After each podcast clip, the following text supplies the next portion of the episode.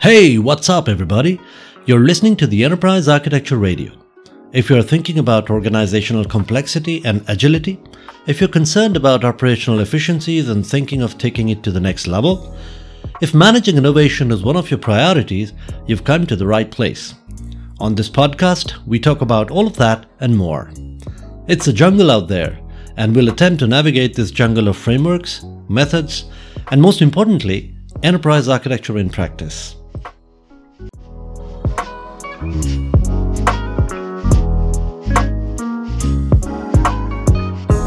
It's fundamentals time today.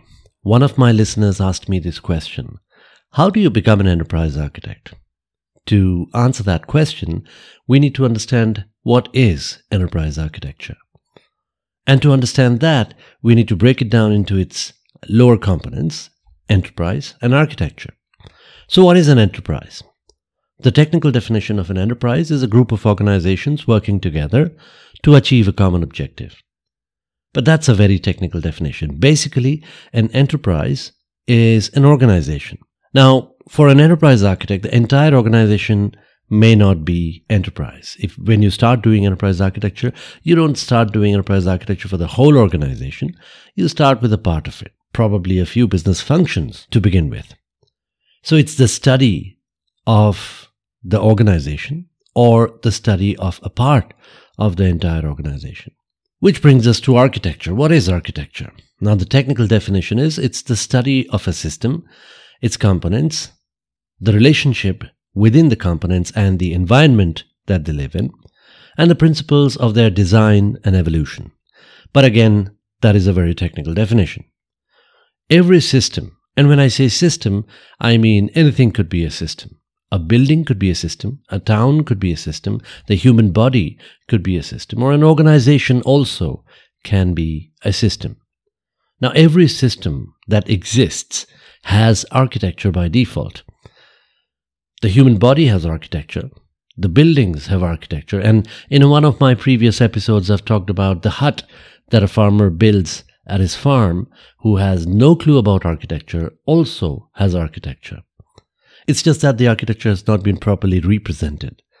When the architect does his work, all he does is represents the architecture that already exists. So when organizations grow, whether it's organically or inorganically, there is architecture in it. It might not be very good architecture if it is implicit, but there is architecture nevertheless.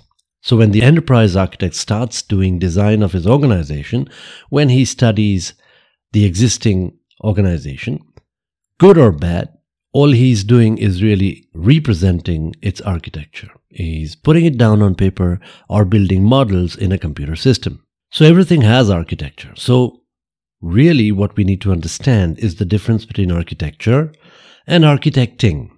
Architecting is a verb, it is an activity that the architect does.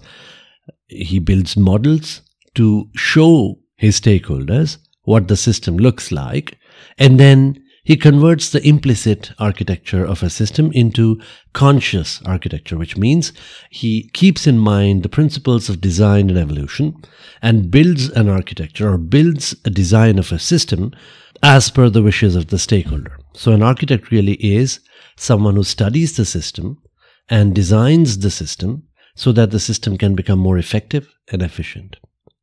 So, enterprise architecture is the architecture of the enterprise. If there is no enterprise architect in an organization, there's a high chance that the organization has implicit architecture. The leaders within the organization took decisions about the design of the organization based on their intuition or based on what they thought is the best design that the organization can have. It might be conscious, it might be implicit. Now, how do you become an enterprise architecture? What do you need to study? What are the skills that you need to do enterprise architecture? The TOGAF framework has something called the skills framework, and it's a it's a very interesting framework. If you look at the job description of an enterprise architect today, there's a high chance that you'll see that the organization really is looking for Superman. They'll tell you that they need programming skills and not just any particular programming skills, but they need a full stack developer. They need someone who knows infrastructure. They need someone who has experience on AWS and Azure public clouds. They need someone who is a good leader, who is a good communicator, and who has all different soft skills. And if you really think about it, it is practically impossible for a single human being to have all the skills that they're looking for in their job description. There are many skills which are required to do enterprise architecture. Don't get me wrong. It's just that all the skills do not need to exist in a single person. There are many roles within the enterprise architecture capability or the enterprise architecture practice. There are roles such as project manager or a data architect or a business architect or an application architect or a, um, a technology architect, someone who knows public cloud, someone who understands security, someone who understands various technologies like Internet of Things or uh, or or mobile architecture or artificial intelligence and so on and so forth. It's just that we don't need to have all these skills within a single person because a single person is not going to be taking care of all the different aspects of enterprise architecture. So to become an enterprise architect, you need to have a certain set of skills. Does that mean that you don't require any other skills besides the one that you specialize in? Well, to be very honest, enterprise architect is a role in which you do require all different kinds of skills. It's just that you don't need to be an expert in every single skill. You need the knowledge and an understanding of various aspects of IT, first of all, and then various aspects of the business, and then you can specialize in one of those skills. So the skills framework, what it does is it defines roles, it defines skills, and then it defines proficiency levels. So for example, if you're an architecture board member, you need level four, which is by the way expert. You need level four leadership skills. You need level four communication skills, but you may not have level four database architecture skills or modeling skills and so on and so forth. If you're a database architect, then you need level four skills, but you can make do with level two communication skills or uh, level one, um, I don't know, application architecture skills and so on and so forth.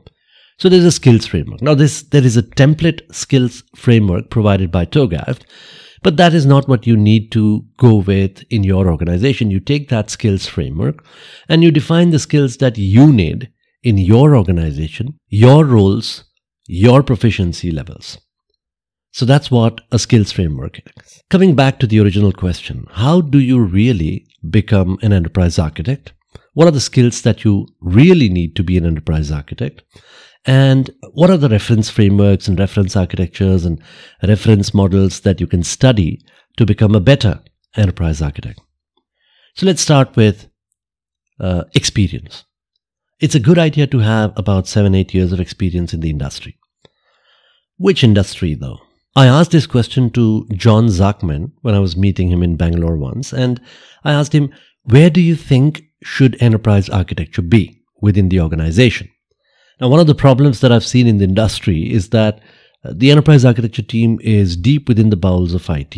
Uh, it doesn't it's not high enough in the hierarchy, and that's why it's not taken very seriously by everybody else within the organization. So I asked this question to John Zachman. Zachman, by the way, is the father of enterprise architecture. He is the one who coined the term enterprise architecture, and uh, a great man. Um, it was a very interesting discussion that I had with him in a conference in Bangalore, and I asked him this question, and he said, Enterprise architecture should be a part of the organization that is responsible for change within the enterprise.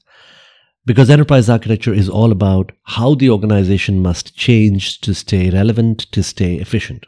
This means that the enterprise architecture team could very well be outside the IT organization. And understand this enterprise architecture is not about IT, it is more about business. So it very well could be a part of any other function within the business and not IT. So I asked him, why is it the case that enterprise architecture is usually a part of IT then?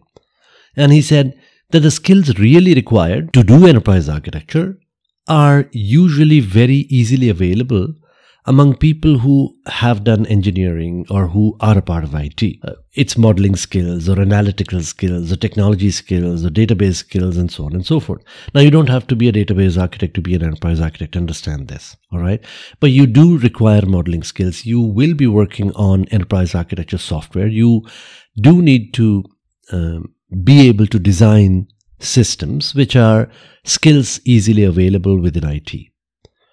So when I say you need seven, eight years of experience, I mean seven, eight years of experience within the IT industry.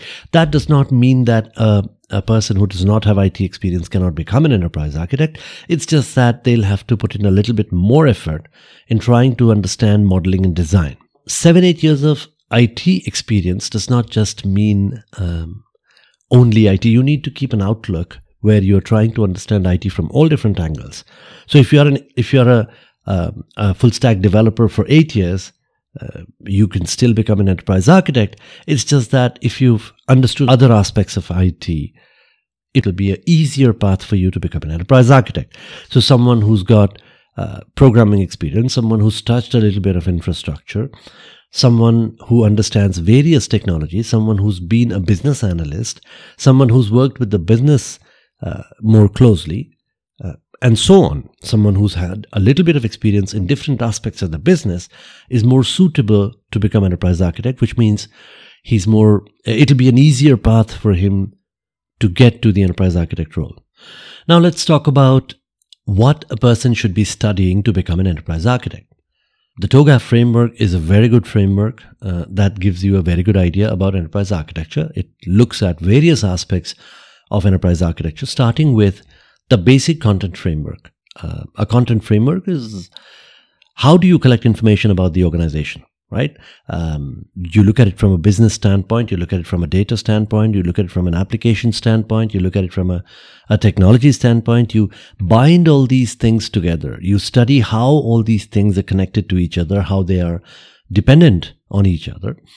And then um, uh, and then there is a little bit of planning, and then there's a little bit of solution delivery, and so on and so forth. So, uh, the content framework essentially tells you what are the documents that you can create to collect this information.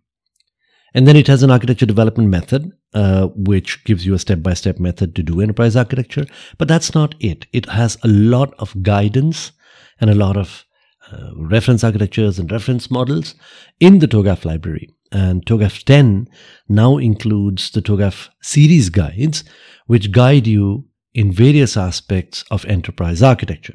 Simple things such as how can a business leader or how can a leader within the organization start an enterprise architecture capability? Or how do you do digital transformation? Or how do you uh, how do you build an organization that is agile or how do you do value streams mapping how do you do business capabilities mapping etc etc they're all available in the open group website called the togaf library it does require you to go through a free uh, registration process. The registration basically is the creation of a user ID. Once you've created a user ID, you will have all these documents available to you free of cost. There's also the TOGAF framework, which is available to you free of cost online. Uh, there's a PDF version that if you want to download, you will you'll have to buy it. But the HTML version or you know the version online is free for everyone. So there's a tremendous amount of material available out there. There's also a beautiful book that I read, which I continue to go back to for reference, called Enterprise Architecture as a Strategy. Uh, that's a beautiful book that talks about how organizations can use enterprise architecture to come up with strategy. So there's a tremendous amount of material available out there that you can study to become an enterprise architect. And this is a good starting point.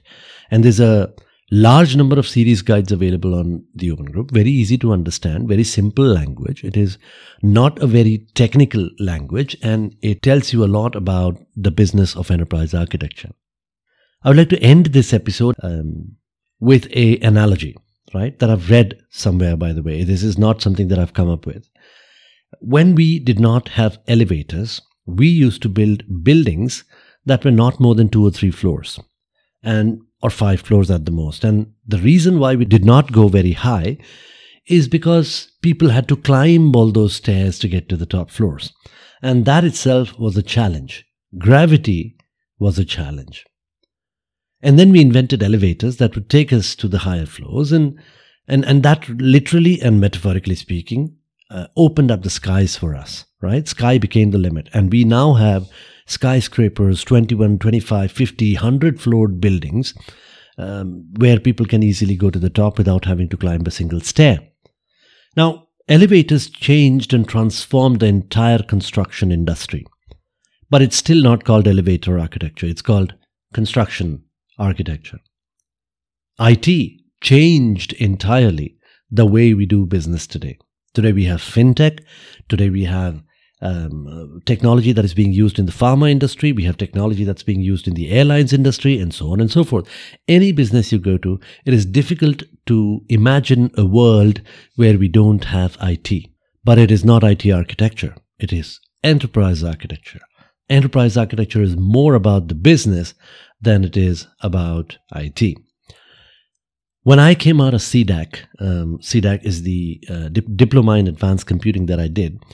I knew many things. It was a six month in, intensive program where I studied C, C, Win32 programming, VC, MFC classes, Oracle architecture, um, Oracle databases, software engineering as a concept, uh, Java, and so on and so forth, Unix, data communications and network. It was an extremely intensive program where I studied 18 hours a day for six months with just one holiday, no Saturdays and no Sundays. And even after all of this intensive study, I really did not know why I am doing all this programming. When I came out in the real world, in an interview, they asked me um, a simple question such as, Why do we need databases? And I said, To store data. And he said, What kind of data? And I said, let's say customer data. So he said, I could store all that customer data in an Excel file. Why do I really need a database? And I really did not have an answer for him, right? And this is because I had learned all this programming, all this technology, and I did not know the business applications of it. And it took me a couple of months of actual application development that really helped me understand the business implications. But even after seven, eight years of programming in the real world, I never gave it a second thought of how um, how the software really impacts the business. I mean, I do understand that we are building applications so that the businesses can use them for various purposes, but I never studied the business. I never thought about how um, how technology can really transform the business. And today, in this real world, it really can. So, what enterprise architecture does is it gives you that business perspective. It forces you to think about the business more than about the technology. So, if you have that kind of a mindset where you are more willing to look at how technology enables the business rather than the technology in itself, then you are ideally suited for the role of enterprise architect. I've tried to do my best in this 15 20 minutes to explain to you how to become an enterprise architect and what it takes. But if you have other ideas, if you have thoughts, if you have um, any suggestions about this concept, please let me know. Please reach out. That's all I have for you today, folks. I hope you enjoyed the show. More about organizational agility, innovation, and enterprise architecture in the practical world, in the business, right here on the show. But before I end the show, I want you to help me out with this one little thing. Pause the show and share this podcast via WhatsApp or text message with at least one person who might be interested in the show. It could be anyone your colleague, your boss, someone in your team. That's all I ask. Just one share with one message via text or WhatsApp or any social media of your choice. And it would go a long way in supporting this podcast and growing this listener base. Also, please don't forget to follow the podcast. That way, you'll get notified when we publish a new episode. If you want to find out more about us, you can find us at enterprisearchitectureradio.com. If you have ideas, thoughts, disagreements, please feel free to write to me directly. Uh, we also have a Telegram group if you would like to contribute to the EA discussions or what have you. Just search for Enterprise Architecture Radio on Telegram. Or the URL to join the group is https colon slash slash t.me slash enterprise architecture radio. While our contact details are there in the show notes, we are very easy to find. Just search for Enterprise Architecture Radio anywhere Twitter, LinkedIn, Facebook, Instagram, YouTube, even Discord. Once again, I hope you had fun, and I'll see you in the next one.